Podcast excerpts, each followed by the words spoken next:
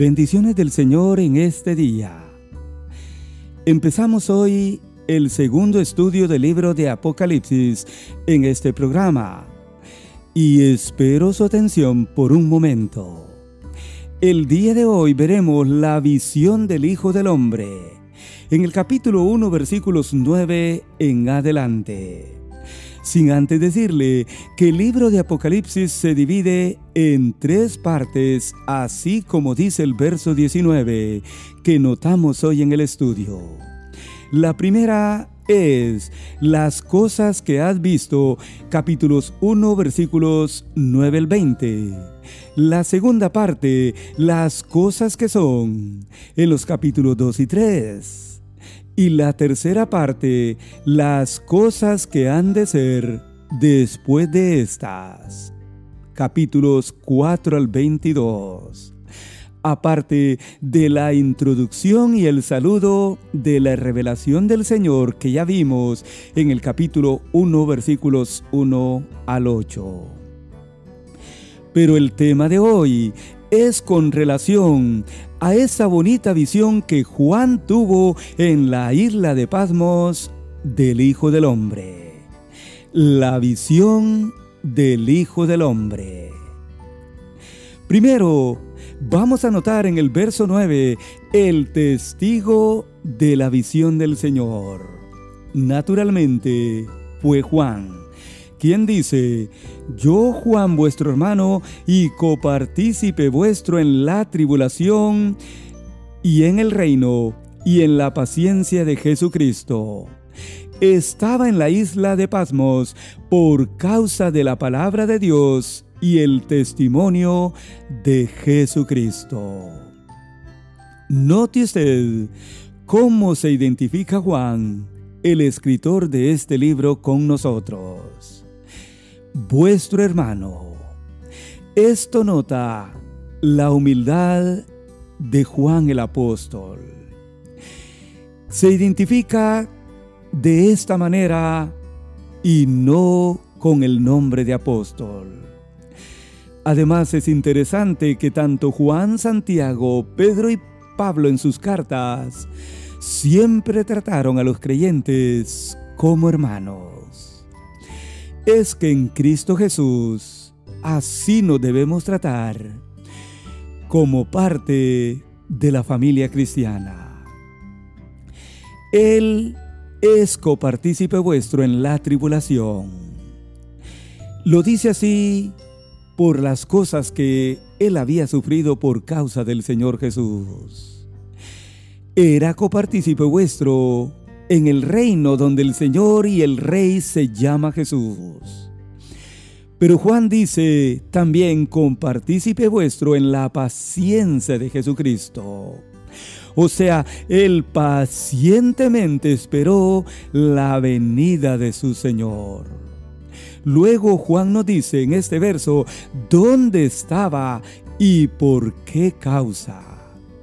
Él estaba en la isla de Pasmos y la árida, húmeda, rocosa y de poca vegetación a 24 kilómetros de Éfeso en Grecia. Él estaba ahí por causa de anunciar la palabra de Dios, por causa de dar testimonio del Señor Jesucristo. La tradición dice que el emperador Domiciano lo envió allá a sus 90 años para morir es estando ahí solo y abandonado a su suerte donde Dios le permite esta siguiente visión que notamos en los versos 10 al 16. La descripción de la visión del Señor. La Biblia nos dice ahí que Juan estaba en el Espíritu en el día del Señor. No hay duda, amigo oyente, que Juan estando aún ahí solo tenía una relación directa con el Señor. Pero también gran parte de los eventos a escribir son parte del día del Señor. Y por eso dice así. La Biblia dice que él oyó detrás de él una gran voz como de trompeta, voz fuerte y clara. Pero note usted lo que le dijo esa voz, que es la del Señor como lo vemos en el verso 8 de este mismo capítulo. Le dijo algo similar. Yo soy el alfa y la omega, el primero y el último, nombre del Señor que vamos a notar una y otra vez a través de este libro, amigo oyente. La voz del Señor le da a Juan dos órdenes y le pide que escribe en un libro lo que ves y envíalo a las siete iglesias que están en Asia. De ahí que nosotros tenemos escrito hoy el libro de Apocalipsis que un día fue enviado a las iglesias de todos los tiempos, gracias al Señor y a Juan el apóstol. Juan luego se vuelve, según los versos 10 al 16, se vuelve para ver, oír la voz del que le hablaba. Es que él tanto quería ver como escuchar la voz de quien le estaba hablando. Pero notemos lo que ve Juan en la visión. Él vio siete candeleros de oro.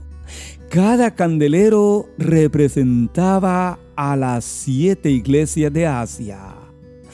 Iglesias del ayer, pero también a las de hoy que tienen un gran valor para el Señor Jesucristo. En medio de los candeleros, él vio a uno semejante al Hijo del Hombre, nombre del Señor Jesucristo, en el Evangelio de Mateo. Juan vio a Jesús la última vez cuando ascendió al cielo y ahora Juan lo ve en su gloria en el cielo.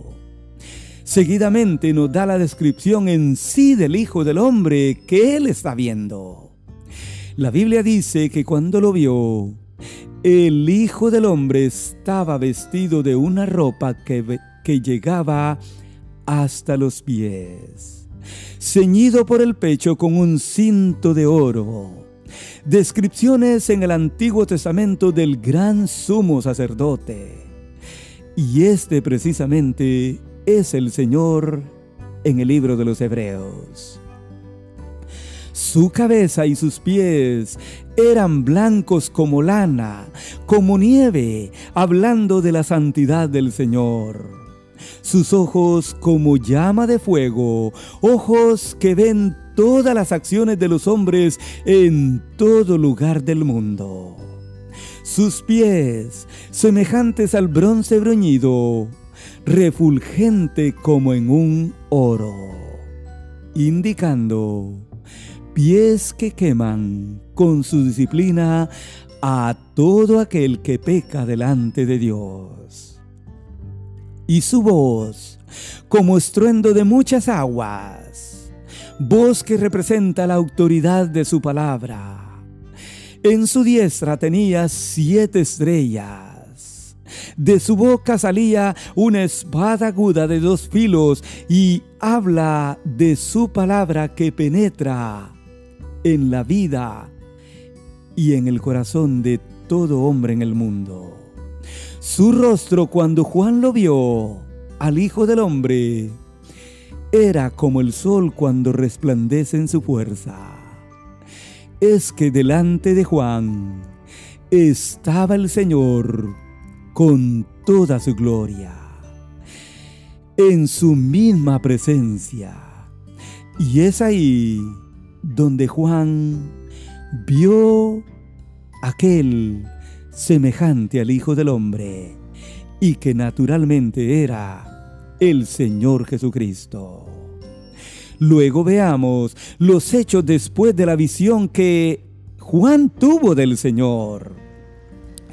La Biblia dice en los versículos 17 al 20 así, Cuando le vi, caí como muerto a sus pies, Y él puso su diestra sobre mí diciéndome, no temas, yo soy el primero y el último. El que vivo y estuve muerto, mas he aquí que vivo por los siglos de los siglos. Amén. Y tengo las llaves de la muerte y del Hades. Escribe las cosas que has visto y las que son y las que han de ser después de estas. El misterio de las siete estrellas que has visto en mi diestra y de los siete candeleros de oro es, las siete estrellas son los ángeles de las siete iglesias y los siete candeleros son las siete iglesias. Estos son los hechos que sucedieron después de la visión que aquel día tuvo Juan del Señor. Su reacción ante toda esta belleza del Hijo del Hombre es esta. Él cae como muerto a sus pies. Lo mismo pasó en Isaías 6 con el profeta Isaías. Pero el Señor pone su diestra sobre Juan y lo anima diciéndole, no temas, yo soy el primero y el último, yo soy el que vivo y estuve muerto, mas he aquí que vivo por los siglos de los siglos, amén, y tengo también la llave de la muerte y del Hades. ¿Qué palabras le dice el Señor a Juan? Primero, lo anima diciéndole no temas. Luego se le presenta a Juan como el eterno, como el primero y el último. Pero luego se le presenta a Juan como el primogénito de los muertos, como aquel que vive y estuvo muerto. Pero ahora Él vive por los siglos de los siglos y le dijo algo de sumo interés. Tengo la llave de la muerte y del Hades. La llave denotan poder. Jesús tiene el poder sobre la muerte y el Hades, el lugar donde están los muertos esperando el día del juicio. Pero además de eso, amigo oyente, ningún creyente morirá ni un segundo antes, ni un segundo después que Jesucristo así lo determine. Porque Él tiene la llave de la muerte. Amén. Luego el Señor le da a Juan una orden de sumo interés. Le pide que escriba las cosas que ha visto o sea, la visión del Señor. Las cosas que son, o sea, las cosas que pasaban con las iglesias de el Asia Menor. Y luego las cosas que han de ser después de esta, o sea, las cosas futuras de las que nos va a narrar los capítulos 6 al final sobre todas las cosas. El Señor finalmente le aclara dos misterios el misterio de las siete estrellas que son los siete ángeles de las iglesias, haciendo referencia a los mensajeros o pastores de las iglesias. Luego el misterio de los siete candeleros de oro, que son las siete iglesias que vamos a encontrar en los capítulos 2 y 3 de Apocalipsis. Ambos, o sea, mensajeros e iglesias, amigo oyente están a la diestra del Señor, a mano derecha de Él, significando que Él está muy cerca y atento a lo que hacen las iglesias y todos sus líderes y pastores. En conclusión, esta visión del Hijo del Hombre que Dios le permitió ver a Juan nos enseña detalles bíblicos de gran interés. Pero yo quiero terminar con las palabras del Señor a Juan. No temas, yo soy el primero y el último, el que vivo y estuve muerto, mas he aquí que vivo por los siglos de los siglos y tengo la llave de la muerte y del Hades. Y este es el Señor Jesucristo. Yo le invito en este día a buscar al Señor hoy. Hoy que nosotros estamos vivos. Porque recuerde, Él tiene la llave de la muerte. Y Él ya sabe el día que usted y yo partiremos de este mundo. Así que lo mejor que usted y yo podemos hacer, amigo oyente, es buscar al Señor hoy, caer rendido a sus pies y rendirle nuestra vida. Recuerde, Él vive por los siglos de los siglos. Amén.